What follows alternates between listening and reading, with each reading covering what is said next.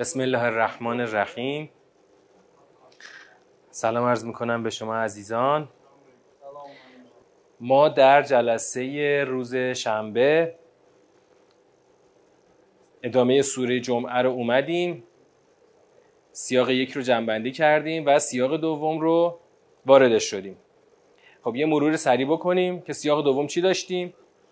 تو سیاق یک مهمترین قسمت سیاق یک بعثت پیامبر اکرم بود و هدفی که خداوند از این بعثت مطرح کرده تا مردم آیات خدا رو بشنوند، آیاتی که پیامبر تلاوت میکنه بشنوند و پیامبر بتونه با این آیات مردم رو تزکیه کنه و تعلیم بده بهشون. چی رو تعلیم بده؟ کتاب و حکمتی که در آیات خدا هست تعلیمشون بده. این مهمترین هدفی بود که خدا مطرح کرد. بعد خدا تو همون سیاق گفت که این رو در هر جا که بخواد قرار میده. این یک فضلی است که به هر کس بخواد میده، یعنی علی رغم میل اون کسانی که میخواستن که پیامبر آخر از میان آنها باشه، خدا پیامبر آخر رو از میان امیین، از میان مردم بی کتاب مبعوث کرد. اومدیم سیاق دوم. خدا سیاق دوم رو با یک مثلی شروع کرد برای اهل کتاب که تا چی بشه؟ تا اون وضعیت باطنی اینها رو نشون بده نسبت به کتاب خدا. مثل این بود که اینها مانند خران بارکشن، خر بارکشی که اسفار بهش بار کرده باشی، کتاب تورات رو، کتاب خدا رو بهش بار کرده باشی و این رو پشت خودش داره این کتابا رو حمل میکنه ولی هیچ بهره ای نداره. خدا از تعبیر حملو استفاده کرد. حملو یعنی بر آنها حمل شد، اما ثم لم یحملوها، اما اینا حملش نکردن. حمل رو به چی معنا کردیم؟ خود حمل، کلمه حمل معناش چی بود؟ به مقصد رساندن. خدا میگه کتاب خدا رو به مقصد نرساندند. اون مقصد چیه که خدا از این لفظ داره استفاده میکنه؟ چون اینا خیلیشون کتاب خدا رو هم بلد بودن هم عمل میکردن. اتفاقا در میان اون بعضی از مذهبی های یهودی ها که هنوزم ادعیشون به شدت مذهبی زندگی میکنن، عمل به کتاب خدا خیلی هم با قوت رایجه. عمل به کتاب خدا یعنی احکام شریعت رو خیلی خوب عمل میکنن. توصیه میکنم کتاب چی رو بخونید؟ یه بار اسمش رو قبلا آوردم، دایره المعارف مصور تاریخ یهودیت و صهیونیسم. اسمش خیلی طولانیه، دایره المعارف مصور تاریخ یهودیت و صهیونیسم. شش فصل این کتاب، یه فصلش کلا فقط اهداف احکام قوم یهوده. احکام، چه غذاهایی حلاله، چه غذاهایی حرامه. مثلا یه مرغ رو میخوان سر ببرن، باید کلی احکام رعایت کنن. بله بله، اون خاخاماشون این کارو میکنن، مذهبیاشون این کارو میکنن. تو بحث سایر مثلا احکام پوشش، زنهاشون کاملا پوشیده. حتی اونایی که حجاب ندارن با نامحرم دست نمیدن. نه این این یارو رفت سرزمین اشغالی، اون زنه اومد همونجا تو خیر مقدم، اون یارو رئیس جمهور خواست باش دست بده، این دست نداد، زنه باش دست نداد، فقط گفت من نمیخوام با شما دست بدم. حالا اگه فرض کن یه زنی از زنای ما این کارو بکنه، توپ به توپ میبندن همه اون احکامی که بین زن و مرد هست. ولی یهودی‌ها خودشون این احکام رو دارن. پس اینا احکامو هم میدونن، بهتره بگیم کتاب خدا رو، کتاب خدا رو هم میدونن، هم اجرا میکنن، اما لم یحملوها، به اینا بار شد اما سپس اینها حملش نکردن. حملش نکردن یعنی به مقصد نرسوندن. اون مقصد چیه که خدا میگه اینا نرسوندن به اون مقصد؟ اون مقصد اون اهداف بلندی است که خدا از نزول این کتاب در نظر داره. اون اهداف بلند چیه؟ اینکه عدالت در جهان حاکم بشه، اینکه همه مردم تحت پرست بیان، به پرستش خدا رو بیارن و از پرستش طاغوت ها بیرون بیان. اینا اون کارو نکردن. ما هم اگه احکام دین خدا رو عمل بکنیم ولی دنبال رساندن به مقصد نباشیم فرقی نداره، فرقی نداره. و الان چالش امت اسلام در همین سوره جمعه هم همینه که انگار نمیخوان این کتاب رو به مقصد برسونن. شما، من چک کردم همین موضوع رو، از یه آدم عادی بپرسید شما که الان کلاس تدبر میاد دیگه آدم عادی نیستید. شما حتما دیگه آدم عادی نیستید. آدم عادی کسیه که از کتاب خدا هیچی نمیدونه. از یه آدم عادی بپرسید که آقا دین چیه، مثلا مذهبی هم باشه، آدم خاکستری رو نمیگم، آدم مذهبی، از یه آدم مذهبی بپرسید که دین چیه، میگن دین همینی که ما داریم برای اجراش میکنیم. چیکار میکنید شما؟ مثلا ما حجاب داریم، ما نماز میخونیم، ما روزمون رو میگیریم، همین دیگه. ما محرم که عزاداری میکنیم دیگه. خدا مگه چی میخواد فوقش؟ حالا باشه یه انفاقم، حالا شما هم میگید انفاق انفاق یه انفاقم میکنید دیگه. چیه مگه؟ اصلا هنوز چیزی از دین ما نگفتیم. اون مقصد نهایی که خدا میخواد که رسانده بشه، کتاب خدا به اون مقصد رسانده بشه چیه؟ اقامه قسط در زمینه. لیظهره علی الدین کله هست که تو سوره صف خوندیم. دین اسلام بر هر آنچه که دین هست غلبه پیدا بکنه. حالا این وظیفه رو خدا قبلا رو دوش کیا گذاشته؟ یهودیا. اما اینا با دشمنی که با پیامبر اسلام در پیش گرفتن این حمل رو نه نه انجام ندادن و بار کتاب رو در واقع به زمین انداختن. تو سوره بقره به وضوح میبینیم خدا توقع داره اینا بیان همه بل اتفاق به پیامبر اسلام ایمان بیارن، اما بل اتفاق دشمن پیامبر اکرم شدن. البته بل اتفاق نگیم، یه مقدار خیلی اندکشون ایمان آوردن، اما قاطبه یهودیت به پیامبر اکرم ایمان نیاورد. همین لم یحملوها رو انجام دادن، دشمنش شدن. اینا این خران بارکشی که بار میبرن و هیچ بهره ای از کتاب ندارن، این کتاب رو حمله میکنن. ولو اینکه داریم میگیم ولو اینکه رو اضافه کنیم، ولو اینکه کتاب رو حتی متنش رو بلد باشن، برن پشت دیوار مقدس، دیوار غربی رو دیدین که همون دیوار غربی مسجد الاقصی رو به دیوار، این متن رو کلاشون تکون میدن، اینطوری میخونن و میخونن. حالا با اون حالتهای خاص کلی چی دارن؟ ادا اطوار دارن، یه چیزایی میبندن رو پیشونیشون، یه نخی دور بازوشون میبندن، اصلا یک مراسمی دارن تو این خوندن به اصطلاح. آره، که اینو قشنگ به جا بیارن. هر کی هم مهمون ویژه باشه میبرنش همون دیوار غربی، میبرن کنار دیوار غربی که این مراسم رو به جا بیاره. آره، بعد کلی هم این درزای سنگا پر این کاغذایی که چپوندن لای سنگا که مثلا نمیدونم حاجت چی چیه، هر چند وقتی باید این لای سنگا رو خالی کنن که پر میشه از این کاغذایی که فشار میدن میره توی درز دیوار. بعد پس اینا با همه این ادا اطوارهایی که از دین دارن چیزی رو حمل نکردن. اون حمل رو خدا میخواد، حمل رو از ما هم میخواد البته.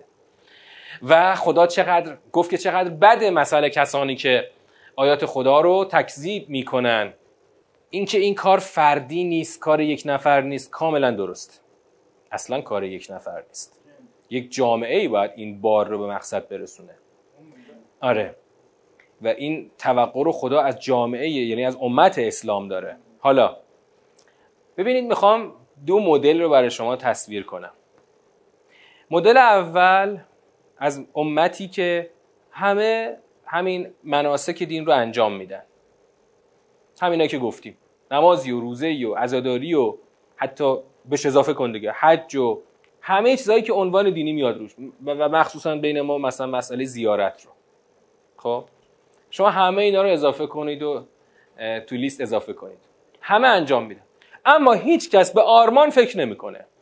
دقیقاً وضعیتی که الان داریم، هیچ کس به آرمان کاری نداره، همه مشغول زندگی روزمرهشون هستن. همه این مردم که اگر مشغول انجام این اعمال تازه به وجه درستش هم باشن، باز اون آرمان محقق نمیشه. چرا؟ چون اون آرمان چی نیاز داره؟ قیام، به پاخواستن.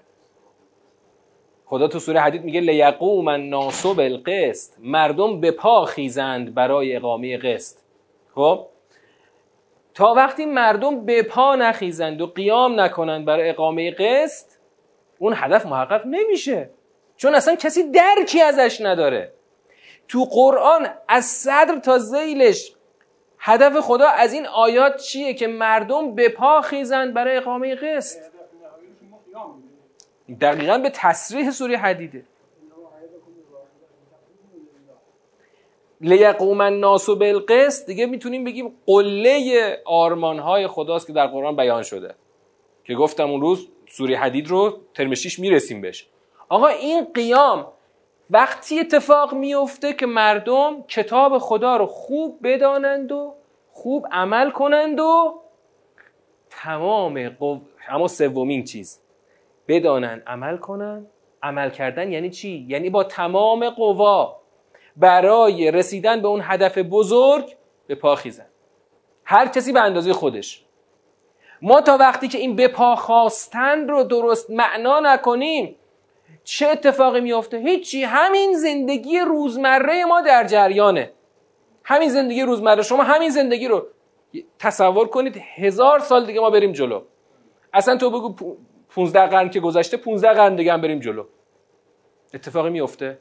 نه تنها اتفاقی نمیفته بلکه اتفاقات بدی میفته. چرا؟ چون پسرفت خواهیم کرد. همون پسرفتی که تو سوره صف دیدیم، شما یا در حال صعودی یا در حال سقوطی. پسرفت میکنی به خاطر چی؟ به خاطر دنیا گرایی.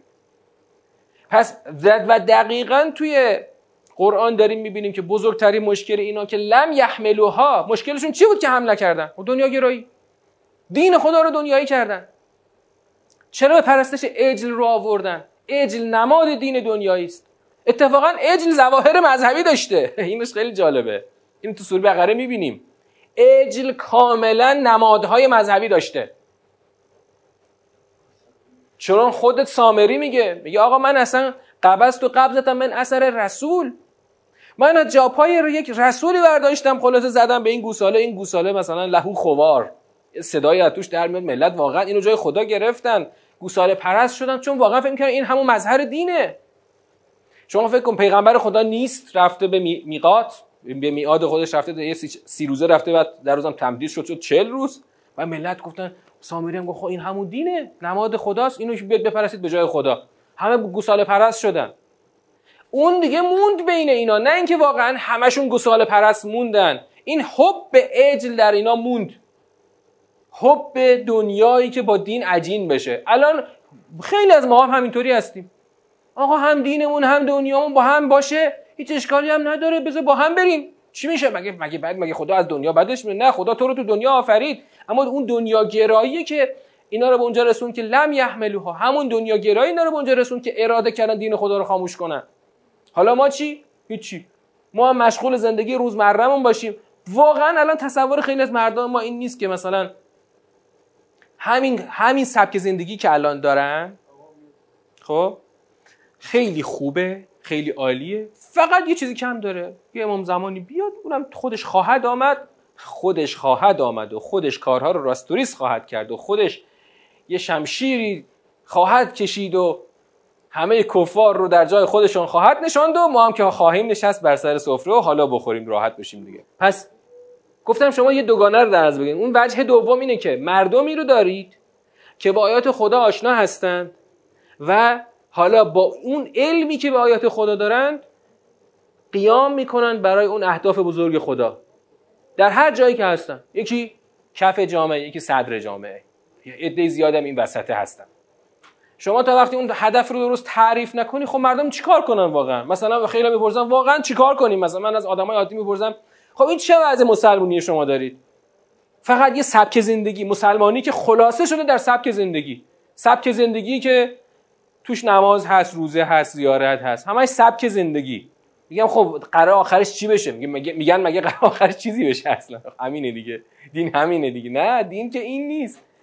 یعنی شما تا وقتی که آیات خدا رو دقیقاً در نظامش برای مردم بیان نکنی چه توقعی از مردم من داشته باشم؟ واقعا به مردم میگم مردم پاشین چیکار کنین؟ مثلا پاشین چیکار کنین؟ میگم داریم زندگیمون رو میکنیم دیگه. پس اون هدف بزرگ رو خدا حمل کرد بر آنها، اما اونا که زمین زدن. حالا خدا میخواد ببینه ما این کار رو خواهیم کرد یا نخواهیم کرد. حالا من میخوام شما رو ببرم در یک فضایی که اینو بهتر بفهمید. شما بیایید مردم کوفه رو در هنگامی که داشتن دعوتنامه های متعدد رو میفرستن برای امام حسین تصور کنید. خب آقا تو دعوتنامه چی مینوشتن؟ چی مینوشتن؟ یا یه چیز قبلش مینوشتن که چی؟ شما وقتی که بر اساس همین دعوتنامه ها بکاوید واقعا تو دل این مردم از امام چی میخوان؟ اینا مردم کوفه از امام چی میخوان؟ چه توقعی از امام دارن؟ توقعی که مردم کوفه از امام دارند امامی است برای همان دین دنیایی. اتفاقا امام هم میخوان، به خود امام حسین نامه نوشتن، به خود امام حسین نامه نوشتن که پاشو بیا، پاشو بیا. ولی چرا ه... یعنی ببین اگه به این دلیل خوب دقت بکنی میفهمی چرا بریدن، چرا برید. خب در اون تعریفی که اونا از امام داشتن که بیاد امام اون دنیای اونها بشه، شما وقتی که به محض این که اولین فشار بهت وارد بشه حتما امام رو، چون باید انتخاب کنی، باید پاشی به خاطرش مثلا بجنگ. اون که حاضر نیست بجنگ، اون میخواد امامی بیاد که این دنیاش آبادتر بشه، همونجا امام رو رها خواهد کرد و خودش میاد میشه قاتل امام. حالا تصوری که ما از امام داریم چیه؟ تصوری که ما از امام زمان داریم، عامه مردم رو بگیر، تصوری که عامه مردم از امام زمان, امام زمان دارن چیه؟ دقیقاً تصور مردم کوفه است قبل از اینکه برن قاتل امام حسین بشن. آقا بیا دیگه، بیا، خیلی خوبه، همه چی فراهمه، بیا یه خورده این مشکلات ما رو حل کن، این هم گرونی‌ها رو حل کن، این کارو بکن، این کارا رو بکن، راستوریز کن همه چی رو. تصور عامه مردم ما، همین مردم شیعه ما، از آمدن امام زمان دقیقاً همون تصور مردم کوفه از آمدن امام حسینه. هیچی عوض نشده.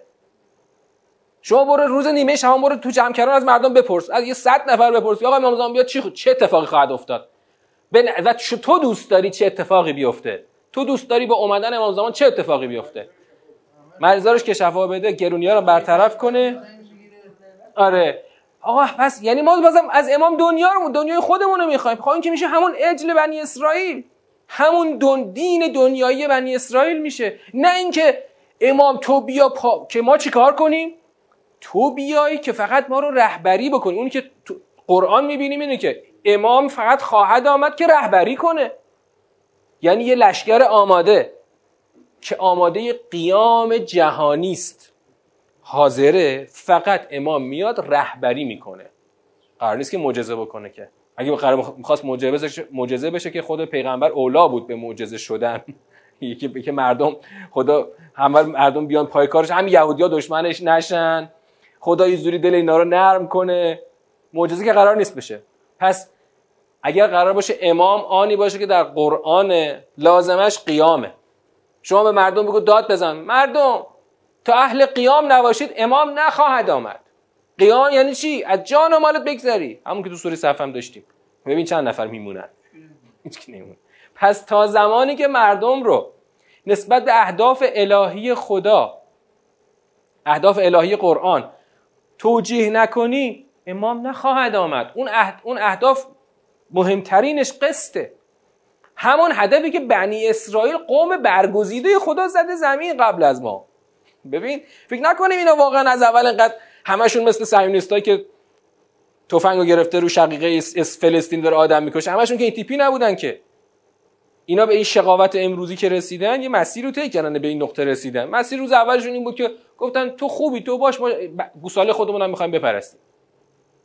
بفهم در بعد اجتماعی قسط بالاترین هدفه. قسط عام برای همه است، اما در بعد فردی بالاترین هدف چیه؟ همون عبودیتیه که همون در پرتو توحید به دست میاد. همین قسط هم در پرتو توحیده، اما در فاز اجتماعی ما, ف... ما میگیم قسط، همون که خدا گفته.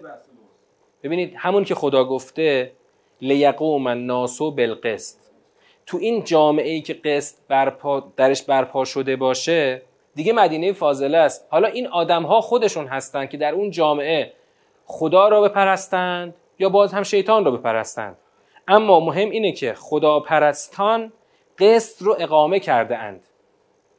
الان چجوریه؟ الان خدا پرستان قسط رو اقامه نکردن که هیچ، شیطان گراها یعنی اون پر...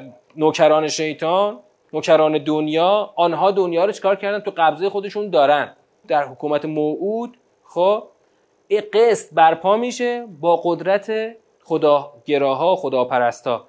تو این جامعه بازم ادعی خواستن نخوان راه خدا رو برن، خودشون میدونن. پس در بعد اجتماعی همون قسطه، در بعد فردی توحیده، در هر هر در هر بعدی، یعنی در یا بگو در بعد عبادی، در بعد اعتقادی توحید، در بعد اجتماعی قسط. این میشه. حالا که ما وقتی سیاق رو خوندیم به اینجا رسیدیم که خدا میخواد اینا رو رسوا بکنه. رسوا بکنه چجوری رسوا بکنه؟ ادعاهای اینها رو، پوچ بودنش رو ثابت بکنه. اینا یه ادعای خیلی گنده‌ای داشتن که ما تنها و تنها ما تحت سرپرستی خدا هستیم. زعمتم انکم اولیاء لله من دون الناس، تنها فقط ما تحت سرپرستی خدا هستیم، اولیاء خاص خدا هستیم. که خدا گفت خب تمنای مرگ بکنید. تمنای مرگ اینجا چجوری پوچ بودن ادعای اینا رو ثابت میکنه؟ خب تو که ولی خدا باشی بیشتر از همه باید مشتاق ملاقات خدا باشی، پس باید زودتر مشتاق مرگ باشی که به دیدار خدا و به دیدار معبود بشتابی. پس چرا برعکسید شما؟ نه تنها تمنای مرگ نمی کنید، بلکه هرگز به خاطر کارهایی که کردید اینا اینا تمنای مرگ نخواهند کرد و دنیا رو دو دستی چسبیدن. لا یتمنونه ابدا، هرگز تمنای مرگ نخواهند کرد به خاطر کارهایی که انجام دادن. حالا این کارهایی که انجام دادن چیه؟ همین دنیا گراییشون، دنیا گرایی تام و محضی که الان اینا دارن. هنوزم همینانا، هنوزم مسیحی‌ها دنبال رو اینان تو دنیا گراییشون. اینا لیدر دنیا گرایان دنیان که خودشونن. همه ثروت‌های دنیا دست ایناست، گلوگاه‌های دنیا دست ایناست، عده اندکی که بر کل ثروت‌ها و منابع کره زمین تسلط دارن. همونی که ما بهشون گفتیم چی؟ جریان صهیونیسم جهانی. صهیونیسم جهانی دقیقاً تعریفش چیه؟ قاطبه دنیاگرایانی که تمام ثروت‌های دنیا رو در اختیار دارن و اینا دیگه مظهر دنیاگرایی هستن و مظهر مخالفت با دین خدا هستن. دوباره یه قول دوم اومد که دوباره میخواد اون در واقع یک نهیب محکمی به اینا بزنه که اینها رو بیشتر و بیشتر رسوا بکنه. همون مرگی که دائما ازش فرار میکنید حتما شما رو فرا خواهد گرفت. اینا نه تنها که آرزوی مرگ نخواهند کرد، بلکه از مرگ فراری هن. تو جنگ سی و سه روزه، نمیدونم یادتونه یا نه، همه تون جنگ سی و سه روزه رو دیگه یادتونه، هفده سال گذشته از جنگ سی و سه روزه، ولی قشنگ ما دیدیم تو جنگ سی و سه روزه که اینا چجوری از مرگ فراری هن. یعنی اون حتی اون نیروی آموزش دیدهشون که مثلا دیگه فنون نظامی رو قشنگ دوره دیده و همه چی، مثلا میاد تو میدون دو تاشونو میزنی بقیه کپ میکنن فرار میکنن، چون از مرگ فراری هن. هر کسی که اهل دنیا باشه این چنینه. بین خودمونم نگاه کن، هر کسی که اهل دنیاست از مرگ فراریه. همه کسانی که اهل دنیا هستن از مرگ گریزان هستن، هرچند دروغ بگن، به دروغ بگن نه اینطور نیست. اون مرگی که ازش فرار میکنید شما رو ملاقات خواهد کرد، سپس بازگردانده میشوید به دا... نزد دانای غیب و شهادت. عالم الغیب و شهادت یعنی چی؟ یعنی خود خدا. اما چرا خدا خودشو به عالم غیب و شهادت معرفی میکنه؟ شهادت اینجا معناش چیه دقیقاً؟ در برابر غیبه. شهادت یعنی آشکار، دنیای آشکار در برابر غیب که دنیای پنهانه. دنیای پنهان در برابر دنیای آشکار. خدا دانای پنهان و آشکاره. هر چی که پنهان کنید یا هر چی که آشکار باشه، خدا همه رو میدونه و ثبت و ضبط میکنه. بعد چی کار میکنه؟ ف... وقتی که بازگردانده میشوی، یعنی بعد از مرگ، بعد از مرگی که ازش فرار میکنید، بازگردانده میشوید نزد آگاه به غیب و آ... شهادت. سپس یونبئکم فینبئکم بما کنتم تعملون، شما رو آگاه خواهد کرد و خبر خواهد داد به آنچه که عمل کردید. آنچه که عمل کردید چیه؟ همون دنیا گرایی. پس اینجا در این سیاق میخوایم جنبندی بکنیم. جنبندی این سیاق چیه؟ گفتم خودم تیترشو، رسوا سازیه. خدا میخواد یهودیان رو رسوا بکنه. اول از همه با مسئله‌ای که اون وضعیت باطنی, باطنی اینها رو، واقعیت باطنی اینها رو روشن میکنه. بعد پوچ پوچ کردن ادعای اینها رو و نهیبی که بعد از مرگ شما چه خواهد شد. بعد از مرگ شما به نزد عالم غیب و شهادت بازگردانده خواهید شد و هر آنچه رو که عمل کردید خدا به شما خبر خواهد داد. ابطال ادعای حمل تورات و اولیاء خاص خدا بودن. حمل تورات که خودشون هم ادعا می‌کردن، خدا با اون مثل این ادعاشون رو ابطال کرد. اولیاء خاص خدا هم که نیستید، چون اصلا تمنای مرگ نمی‌کنید. از جانب یهود دنیاگرا دنیاگرا یهود دنیاگرا ببین، تا قرآن در میان نباشه، شما اگه ازت بپرسن که واقعا مشکل یهود با اسلام چیه، ها واقعا مشکلشون چیه، مشکل همینجاست. دنیاگرایی یا خداگرایی، دنیا محوری یا خدا محوری. هر کسی که از بین مسلمان ها هم همینو پیش بره یهود یهود امت اسلام میشه. برگزیدگی رو هنوز ادعاشو دارند ولی خدا رو حذف کردن. خدا رو حذف کردن اینا. اصلا در تمام آثارشون خدا رو حذف کردن. شما به دو تا فیلم نگاه بکنید، با هم مقایسه کنید. یکی فیلم ده فرمان مال دهه پنجاه میلادی، اون فیلم قدیمیه که مال خیلی سال پیشه. یکی هم فیلمی که همین دو هزار و پانزده ساختن، فیلم مهاجرت مهاجرت پادشاهان و خدایان، اسم کاملش اینه. تو این دوتا فیلم اینا حضرت موسی رو به تصویر کشیدن. دقیقاً موضوعم موضوع مهاجرته. تو اون فیلم اولیه همونی بود که صحنه‌هاش هم هی گهگاهی تو تلویزیون نشون داده میشه، دریا باز شده و اینا مثلا رد میشن. تو فیلم دومی هم همینه، اما تو فیلم دومی مطلقاً اسم خدا نیست. مطلقاً اسم خدا نیست. حضرت موسی تو این فیلم چیکاره است؟ اصلا پیغمبر نیست که. حضرت موسی چون خدایی نیست. وقتی خدایی نباشه پیغمبر کدوم خدا باشه آخه؟ حضرت موسی فقط یه مسل... یک منجی اجتماعیه. با فرعون درگیر شده که این بنی اسرائیل رو نجات بده. از طرف کسی هم از طرف خدایی هم مأمور نیست. شما تو این فیلم که دیگه ساخته خودشونه، یه جزء ساخته های طراز اول هالیوود تو اون سال دو هزار و پانزده بود، ببینید که واقعا اینا از اسم از اسم از اسم خدا هم عدول کردن. فقط همون برگزیدگی. ما قوم برگزیده ایم. برگزیدگی خودشون رو چجوری خواستن ثابت کنن؟ با دنیاگرایی تام. چپاول همه ثروت‌های دنیا، همه قدرت‌های دنیا، رؤوس قدرت‌ها دست نشانده اینا هستن. هر تو اروپا باشه، آمریکا باشه، جاهای دیگه دنیا باشه، نه، فقط بحث برگزیدگی مطرح شده. برتری فضلان یعنی چی؟ برتری برتری از چه جهته؟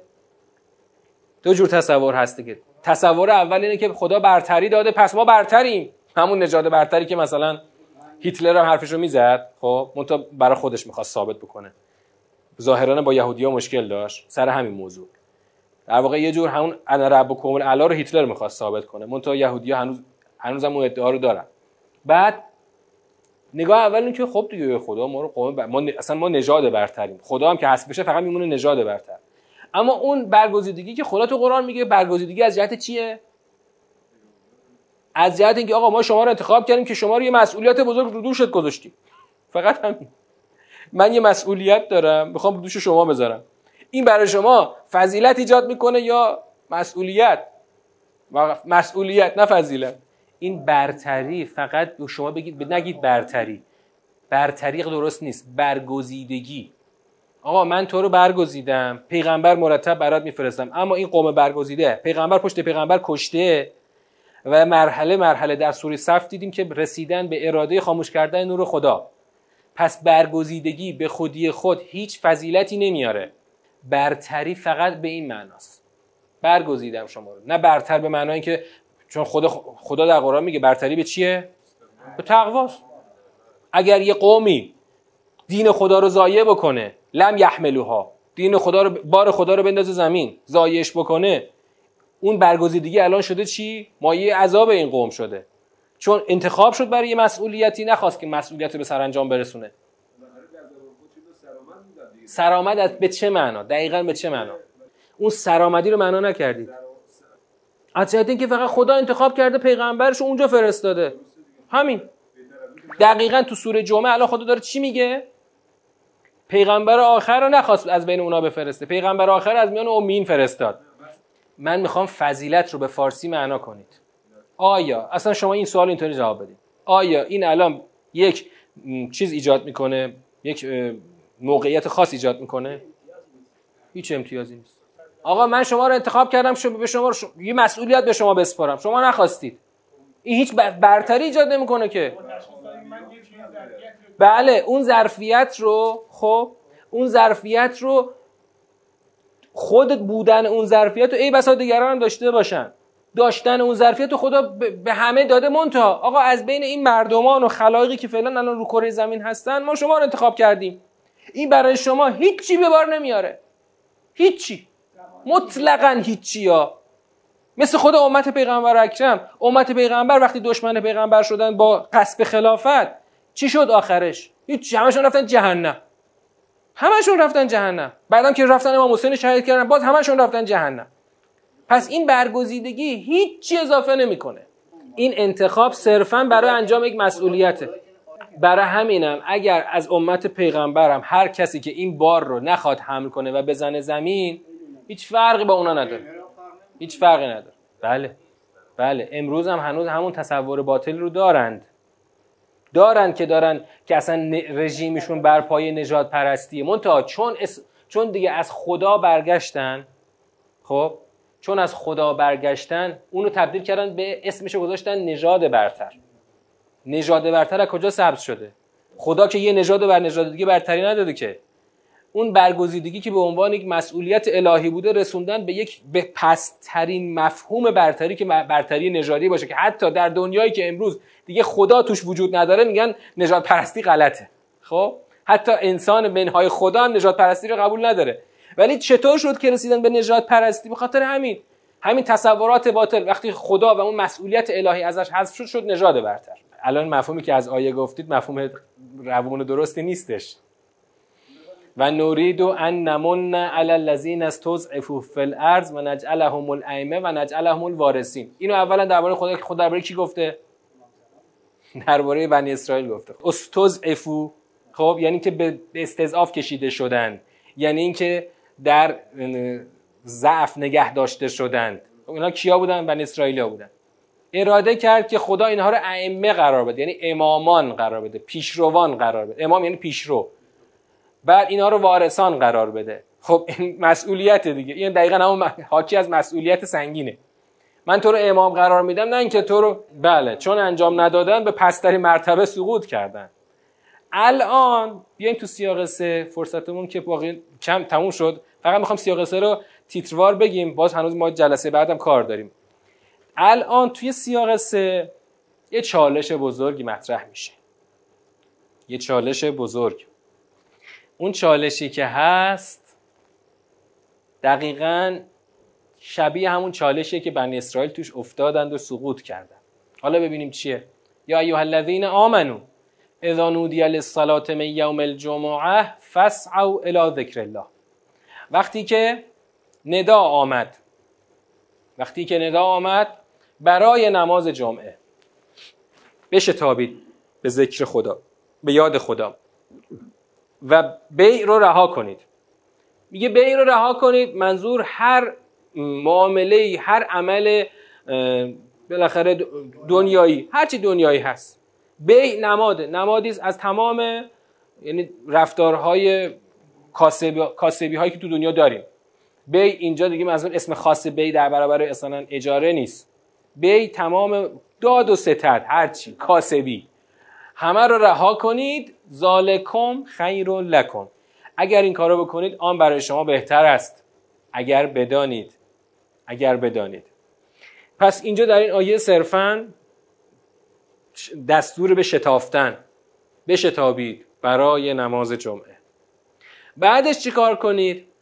فاذا قضیت الصلاة، وقتی که نماز به پایان رسید، فانتشروا فی الارض، در زمین پخش شوید، وابتغوا من فضل الله، و بجویید، بجویید از فضل خدا، و باز, خود باز هم خدا رو یاد کنید. و اذکروا الله کثیرا، همون ابتغای فضل رو هم با یاد خدا انجام بدید. لعلکم تفلحون، شاید که رستگار بشید. بعد خب این آیه ده هم باز روشنه، یعنی دستور، یعنی وظیفه ما بعد از انجام نماز چیه؟ نماز که باید بشتابیم، بعد از نماز دستور چیه؟ برو دنبال روزی، برو دنبال روزی، اما دنبال روزی رفتن رو با یاد خدا همراه کن و عجین کن. بعد یک اتفاقی میفته، و اذا رأوا تجارة او لهوا انفضوا الیها. یه جمله شرطیه است، ولی یه جور شرطیه که خبره، در واقع شرطی است که خدا در واقع خبر رو تو فرم شرط آورده. اذا رأوا تجارة او لهوا انفضوا الیها. وقتی که یه تجارت یا یه سرگرمی رو میبینن، ببینند، شرطیش بگم، ببینند رها میکنند و میشتابند به سوی آن. و ترکوک قائما، و تو را تنها رها میکنند در حالی که ایستادی. قائما اینجا حاله، در حالی که تو ایستادی تو را رها میکنند. قل، بگو، ما عند الله خیر من الله و من التجاره، آنچه که نزد خداست بهتر از آن سرگرمی و اون تجارت است. دقیقاً ما اندل، یعنی اینجا وقتی که داره این خدا از این از یه واقعی خبر میده، دقیقاً در برابر آیه نه قرار میگیره، در برابر آیه نه که دستور رسیده بود که بشه تابید، اما اینا رفتن دنبال اون تجارت و لهو. والله خیر الرازقین، و خدا بهترین رازقان است. خب اگه ما باشیم و فقط این سیاق، چی میفهمیم؟ چیز زیادی نیست. آقا دستور نماز جمعه اومد، یا بهتر بگیم ندای نماز جمعه اومد، به شتابید به نماز جمعه. و و دقیقاً در طول تاریخ هم ما از این سیاق فقط همین رو فهمیدیم. یعنی ما ما شیعیان در طول تاریخ از این سیاق فقط خود این سیاق رو فهمیدیم که آقا نماز جمعه اومد به شتابید، چون این یاد خداست، و بعد از یاد خدا دنبال روزی برید و کسب و کارتون. حالا اصلا ما میخوایم فاز رو ببریم خیلی بالا، الان با یه فاز خیلی بالایی میخوایم پرواز کنیم. این آیات رو ما اگه همینطوری الان میفهمیم آیات چی داره میگه، چون خیلی واضحه. پیغمبر رو رها کردن، رفتن سراغ اون لهو و تجارت، و بعدم یعنی خدا توبیخ کرد که خب چرا پیغمبر رها کردید رفتید سراغ لهو و تجارت؟ فقط همینه. این دقیقاً معنای آیاته که ما الان خوندیم، معنای آیات. ما اول خود این سیاق رو باید جمع‌بندی بکنیم، بعد ببینیم که خدا واقعا مقصودش چی آخه. سیاق اول و دوم این هم مقدمه چینی کرد، بعد سیاق سوم اینو بگه که چی بشه آخرش. خود این سیاق چند تا نکته داره، ما اینا رو جمع‌بندی میکنیم، بعد اصل حرفمون بعد از جمع‌بندیه. اولین نکتهش اینه که وقتی که شما سراغ نماز جمعه میرید، باید این وقتی که ندا میرسه باید بشتابی به یاد خدا. یعنی در هنگام نماز جمعه کار دیگه ای نباید انجام بدی، باید اون امور دنیایی رو رها کنی، ذرالبیع، همه امور دنیایی رو باید رها بکنی. مگه نماز جمعه چیه؟ نماز جمعه چیه مگه؟ الان اینجا از اینکه نماز جمعه چی هست خدا جمله زیادی نگفته، فقط اذا نودی للصلاة من یوم الجمعه، فقط همین اومده. فقط ما میفهمیم که نماز جمعه یاد خداست، فسعوا الی ذکر الله، این یاد خداست. ولی مگر یاد خدا، مگر یاد خدا در فقط در نماز جمعه است که اینجا دستور شتافتن اومده؟ و چرا اینقدر غلیظه؟ چرا آخرش توبیخ داره؟ آقا مثلا حالا من الان پاشم برم مثلا از یه دست فروشی دو کیلو گوجه بخرم، دیگه کلا یاد خدا مخدوش شد، چطور میشه؟ خب اتفاقا اشاره خیلی خوبی کردید. ما میخوایم بگیم که نماز جمعه یک ویژگی خاص داره که با همه نمازهای دیگه، حتی با همه اعمال عبادی دیگه، یه تفاوت ماهوی داره. تفاوت ماهویش همین محوریت پیامبره. یاد خدایی است که با وجود و حضور پیامبر یک معنای جدیدی پیدا کرده، شده سیاسی عبادی، چون پیامبر رهبره، پیامبر اینجا رهبر جامعه دینیه نماز جمعه یک نماز عبادی سیاسی است که با حضور پیامبر معنا پیدا میکنه و یک معنای خاص پیدا میکنه. اون معنای خاص هم در همون معنای، خلاصش کنیم، در معنای تبعیت و ولایت از رهبر معنا میشه، خلاصه میشه. خب یعنی نماز جمعه که باید به سویش بشتابیم، اهمیتش از همین جهته که نوعی فرمانبرداری، نوعی ولایت پذیری و این تمرینی است برای تمرین در واقع ولایت در جامعه، یک تمر... در واقع مانور همگانی است. برای همین نباید در این هنگام کار دیگه ای انجام داد. باید اینجا تنها به یاد خدا بود و با این یاد خدا که در نماز جمعه حاصل شده، تازه حالا برو بعد از نماز جمعه برو سراغ کسب و روزی، کسب و کار خود و جمع کردن روزی. خب اما هنوز یه چیزی کمه اینجا از ماهیت نماز جمعه، هنوز یه چیزی کمه. اون چه که کمه نیاز به فکر داره، یه چیز بزرگی این وسط کمه. من اول جمع‌بندی کنم اینجا رو. پس ما میخوایم اینجا رو جمع‌بندی کنیم اول و بعد برسیم ببینیم که واقعا نماز جمعه چرا اینقدر در ادبیات قرآن مهمه و بزرگه. اولین جمع‌بندی ما همینه، ذکر خدا. باید ذکر خدا رو با قوت آدم داشته باشه تا ذکر خدا به همه زندگیش چی بده؟ رنگ و معنا بده. اما دومین جنبندی ما که از اینجا به دست میاد اینه که ذکر خدایی که معنا ما رو سوق بده و برسونه به اون ولایت مداری و ولایت پذیری یک امر لازمه. ذکر خدا باید منجر بشه، باید برسه به ولایت مداری، باید برسه به این که پیغمبر وقتی داره صحبت میکنه سراپا گوش باشی، دقیقاً گوش بدی داره چی میگه تا بتونی یک مت... یک چی باشی، یک فرمانبر خوب باشی، یا به قول خودمون یک سرباز خوبی باشی برای پیامبر. این تمرینش کجاست؟ همینجاست که وقتی پیامبر داره حرف میزنه سرپای ایستاده داره حرفشو میزنه رو به تو هم، چون ببین تو نماز جمعه باید خطیب پشت به قبله رو به جمعیت باشه تا چی باشه؟ تا مردم که رو به قبله نشستن تمام رو به اصطلاح امام جمعه رو ببینن، حرفا رو خوب گوش بدن تا بتونن چی بکنن؟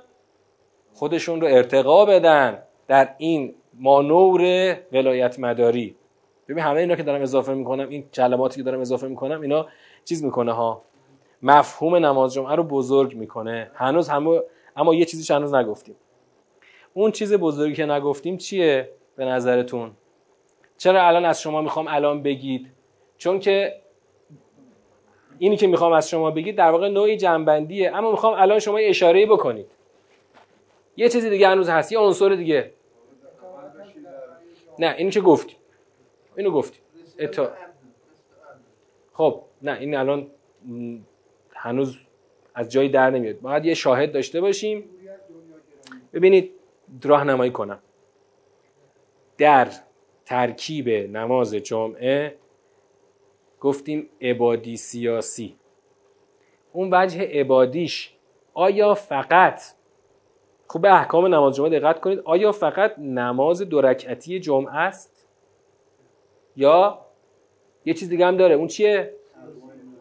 دوتا خطبه که اصلا تو فقه هم میگن دوتا خطبه چیه؟ جایگزین دوتا رکعتیه که کم شده. تو اون دوتا خطبه قراره چی گفته بشه؟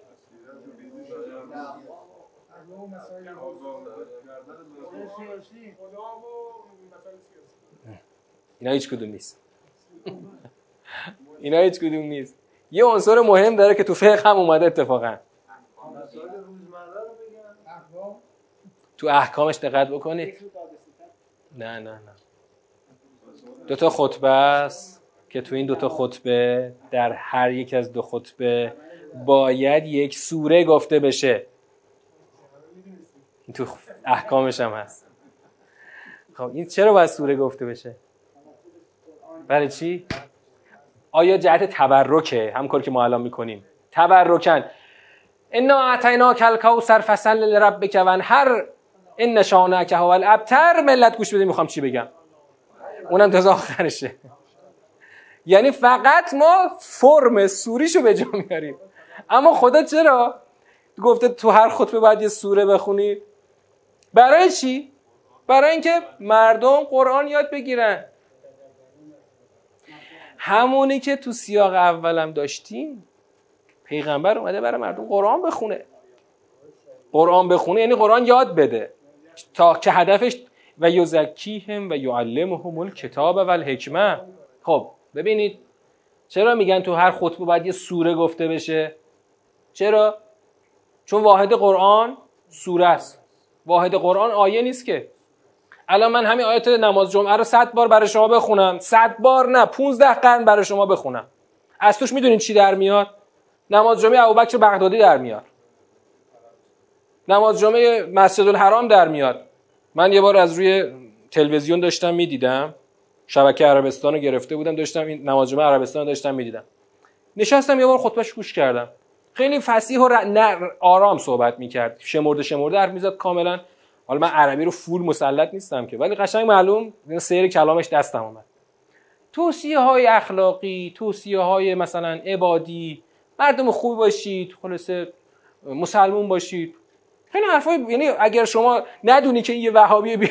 وهابی کاملا دو آتیشه است، اصلا حرفای بدی توش نبود اصلا. حتی یه جایی از حضرت زهرا هم صحبت کرد. البته یه جوری هی می‌خواست طعنم بزنه، ولی خب واقعا داشت از حضرت زهرا صحبت میکرد. بالاخره پی... دختر پیغمبر بوده. آقا نماز جمعه اینه واقعا؟ یعنی مثلا یا اینی که مثلا رئیس داعش میرفت میخون اونه؟ شما این آیاتو بذار بذار جلوی هر مسلمانی. میگه خب ما هم همین کارو کردیم دیگه، رفتیم رو منبر، رو خو... رفتیم پشت تریبون برای مردم صحبت کردیم. بعدش چی؟ خب هیچ چی دیگه، نمازش هم خوندیم و تموم شد، رفتیم رفتیم خونه هامون دیگه. بعدم مثلا شب بریم فالودامونو با صهیونیستا بخوریم. خب بعد چی شدیم؟ یه چیزی دیگه این وسط جاش خالیه، اونم همون سوره است. سوره باید گفته بشه. واحد قرآن سوره است که مردم رو میتونه چیکار بکنه؟ با قرآن آشنا کنه. الان من همین آیات که الان به شما گفتم، چون بخشی از سوره است، چیزی الان از توش در نمیاد که. همین قسمت که دارم میگم نماز جمعه باید سوره گفته بشه به مردم. خب از نظام قرآن نتیجه یک هدف بزرگه. نتیجه رسیدن به اون دینی است که نه، عمل و اولش نمیگیم، اول فهمیدنه. یتلو علیهم آیاته و یزکیهم و یعلمهم الکتاب و الحکمه. اول باید قرآن رو یاد گرفت. یاد گرفتنش هم در فرم سوره اتفاق میفته. منهای سوره شما هیچی قرآن بلد نیستی، یعنی هیچی. یعنی شما اگر کل شش هزار و دویست خورده آیه قرآن هم از بر باشی، هنوز شما هیچی قرآن بلد نیستی. چرا؟ چون تو نظام چی در میاد؟ تو نظام اولا دین ساخته میشه، نسبت من با دین معلوم میشه، من کجای کار هستم معلوم میشه، همه اینا تو نظام معلوم میشه. این باید تو سوره ای که به مردم گفته میشه به مردم آموزش داده بشه، و برابر این نماز جمعه محل آموزش همگانی قرآنه. آقا این همه قرآن چاپ سعودی هم هستش، همه قرآن رو اونجا باز میکنن و میخونن دیگه. اون چیزی که مردم رو میرسونه به اون نقطه مورد نظر چیه؟ نظام قرآن. شما همین آیات رو بده یه عالم وهابی برات بگه، خوبم برات میگه. اتفاقا تفاسیرشون رو باز بکنی که اون حرفای بعدشون رو تو تفاسیرشون که ننوشتن که. شما آیات قرآن از زبان یه عالم وهابی بشنوی، خیلی جاهاش هم درست داره میگه، چون همه‌شو که غلط نمیتونه بگه، یه جایشو باید غلط بگه. اما اون جایی که حرف حساب از توش در میاد، وقتی که بری تو نظام. من همین سوره جمعه رو وقتی میبرم تو نظام، یعنی سیاق یک و دو سه رو با هم میبینم، تازه تکلیف من معلوم میشه که آخه خدا برای چی اینجا قبل از نماز جمعه حرف یهودی‌ها رو پیش کشیده؟ برای چی تو سیاق اول حرف از بعثت پیامبر زده؟ برای چی اومد تو سیاق سوم حرف از نماز جمعه زد؟ همه اینا در یک نظام وقتی کنار هم چیده میشه، معلوم میشه که نماز جمعه دقیقاً محل همگانی تعلیم قرآن به مردمه. و بزرگترین مانع این تعلیم چیست؟ دنیا و دنیاگرایی. این اجمالاً جنبندی این سیاق. انشالله بقیه حرفای این سوره رو در جلسه بعدی خواهیم گفت. دوازده روز دیگه جلسه بعدی جنبندی سوره جمعه رو خواهیم داشت. و السلام علیکم و رحمت الله و برکاته.